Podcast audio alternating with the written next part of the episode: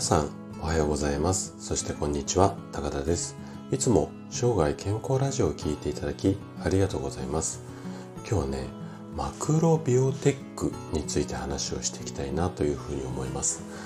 あのマクロビオティックあの通称ね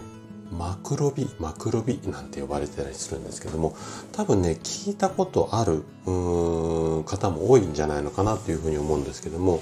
でねこのマクロビっていわゆる健康法なんですけどもあの肉だとか加工食品あとは砂糖だとか乳製品この辺りを避けて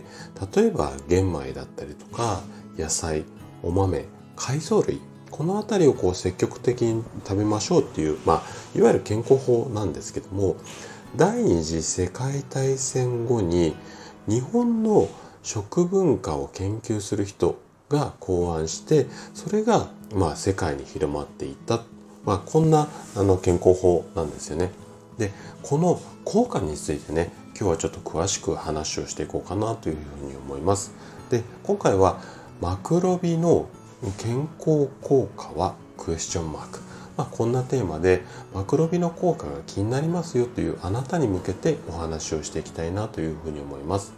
でお伝えしたいことが2つあります。前半でお伝えしたいことがマドンナも実践する健康法だよっていうこととあと後半でお伝えしたいもう一つのことが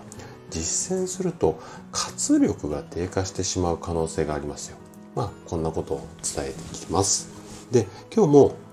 できるだけこう専門用語を使わずに分かりやすく話をするつもりなんですけどももし疑問質問などありましたらお気軽にコメントいただければというふうに思います。じゃあね、前半の話からやっていきましょう。で、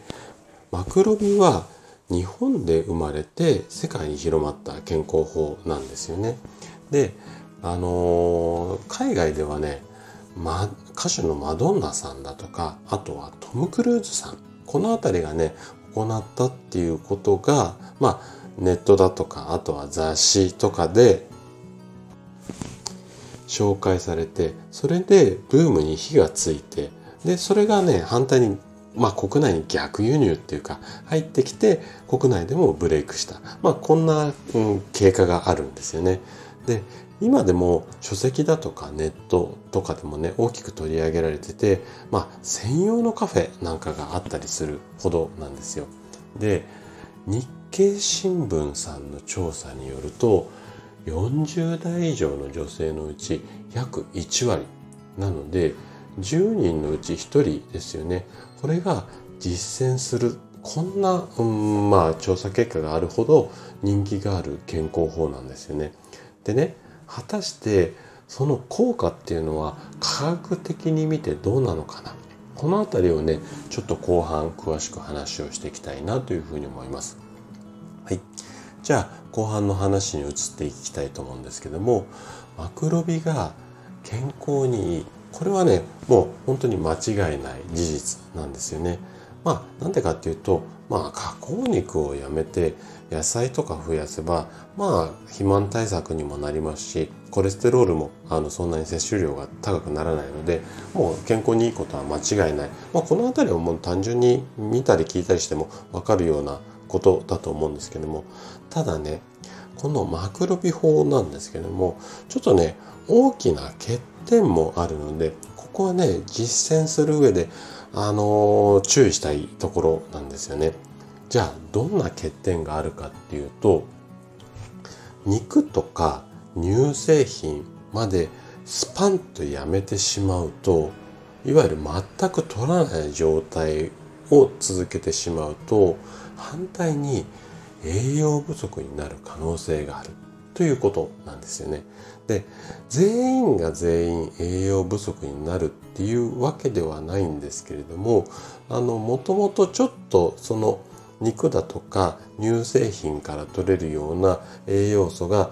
そもそもちょっと低めの方がマクロビをポンと実践してしまうと栄養不足でかえって体調が悪くなる。まあ、こんな傾向があるので、このあたりはちょっと注意した方がいいことになるんですよね。じゃあ、具体的にマクロビで不足しやすい栄養素っていうと何があるかっていうと、まあ、ちょっとね細かく言い出したらキリがないんですけども代表的なのを4つほど挙げますねまず1つ目ビタミン B12 っていうものですねで2つ目がちょっとねあんまり聞いたことない、うん、栄養素かもしれないんですけどもクレアチニクレアチリンっていうこんな栄養素ですね。で、3つ目も、これもね、ちょっと聞いたことないかもしれないんですけども、カルシンっていうものですね。で、最後4つ目。これはね、アミノ酸ですね。で、この4つっていうのは、乳製品だとか、お肉なんかにこう多く含まれるものなんですよね。で、マクロビが悪影響を与えますよっていうふうに指摘するようなまあデータっていうか論文っていうか調査結果っていうかまあそんなものもあるのでちょっとね2つほど紹介したいと思います。古いちょっとデータになるんですが1990年にドイツの大学が行った調査なんですよね。でマクロビで育ったお子さんの傾向です。でマクロビで育った子供はビタミン不足で骨軟化症ちょっと骨が弱くなる病気なんですがこれの発症率が増加しますよ、まあ、こんなデータがあったりだとかあともう一つが1996年にオランダで行われたリサーチなんですけどもマクロビを続けた人の傾向としてタンパク質やビタミン12が不足したりだとかあとはビタミン D とかカルシウムこの辺りも足りなくなっちゃいますよと。でこれらが足りないことによって全体的に活力が低下する傾向がありますよ。まあ、こんなデータもあるんですよね。なので、あの、毎日健康に過ごすためには、やはりね、ある程度お肉だったりとか卵、この辺りはちょっとこう摂取する必要があるとは思います。はい。ということで、今回はマクロビオティックについて話をさせていただきました。最後まで聞いていただいたあなたがですね健康情報もしくは健康法この内容を正しく知ることで確実に健康に近づくことができます。